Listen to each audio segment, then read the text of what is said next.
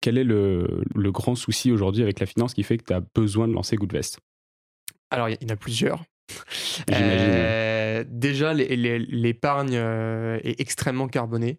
Euh, Il y a des études qui sont sorties sur le sujet euh, de l'Oxfam, de Reclaim Finance. On estime que l'empreinte carbone moyenne de l'épargne d'un Français, c'est 11 tonnes de CO2 par an. Donc, c'est plus que toute notre consommation réunie, parce que Mm. l'empreinte carbone moyenne de l'épargne d'un Français, enfin, l'empreinte carbone d'un Français, de la consommation d'un Français, en moyenne, c'est 9 à 10 tonnes de CO2 par an. Euh, et donc, l'épargne émet déjà plus que notre consommation Donc on personnelle. double, on double ou un peu plus notre consommation à cause de notre épargne. Et ça, ça représente, c'est pour quel niveau d'épargne tu sais? C'est pour 25 000 euros. 25 000 25 euros. 000 euros d'épargne financière qui est, qui, voilà, qui est le patrimoine financier moyen euh, d'un Français à peu près. Donc ça veut dire que 4 000 euros, ça fait 2 tonnes. C'est ça à peu près? Euh, voilà, Ouais. euh, à peu près, ouais. Euh, un petit peu moins de 2 tonnes. Euh, mais donc, donc l'épargne est très carbonée. Pourquoi? Parce qu'en fait, aujourd'hui, dans les décisions de placement qui sont faites par les conseillers, les enjeux environnementaux sont peu ou pas quasiment, enfin pas du tout pris en compte. Et du coup, notre épargne finance en fait des entreprises qui sont impliquées dans les énergies fossiles, dans d'autres secteurs peu éthiques, et en tout cas qui ne favorisent pas la transition écologique. hein. On estime qu'un portefeuille classique, euh, il nous amène vers une trajectoire d'enrichissement climatique à plus 4 degrés. Donc plus 4 degrés, euh, c'est pas un monde vivable hein, en fait. hein. c'est pas juste euh, il fera, il fera 20, euh, 24 au lieu de faire 20 euh, en octobre. C'est des, des- des changements beaucoup plus importants parce que bien sûr c'est une moyenne.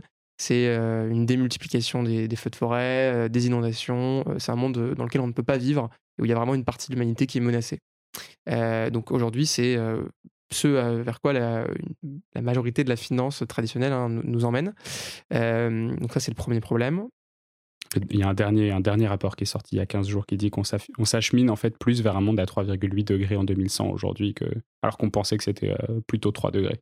Voilà, donc on est, on va effectivement dans, on va dans une mauvaise direction. Et la finance en est responsable parce qu'en fait, on est grandement responsable parce qu'en fait, elle finance notre économie, donc elle finance notre futur Mm. euh, via en fait notre argent. On, on le sait pas, mais même même l'argent sur des livrets en fait hein, contribue à, financer des entreprises euh, et pas forcément celles qu'on souhaite financer.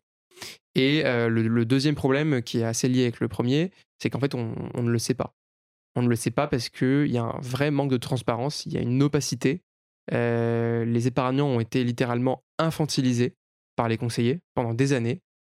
On ne sait pas ce qu'on finance parce qu'on nous dit voilà, faut ouvrir une assurance vie, vous allez placer votre argent là-dessus. Voilà, le stylo, la case elle est ici, il faut signer. Euh, et euh, il n'y a pas de transparence, il n'y a pas de pédagogie. Euh, et donc, s'il y avait cette transparence, je pense qu'on on, on ne serait pas dans cette situation-là. Parce que les épargnants diraient bah, écoutez, moi je suis désolé, je ne veux pas financer ce type d'entreprise-là, je préfère financer euh, ce type de projet-là.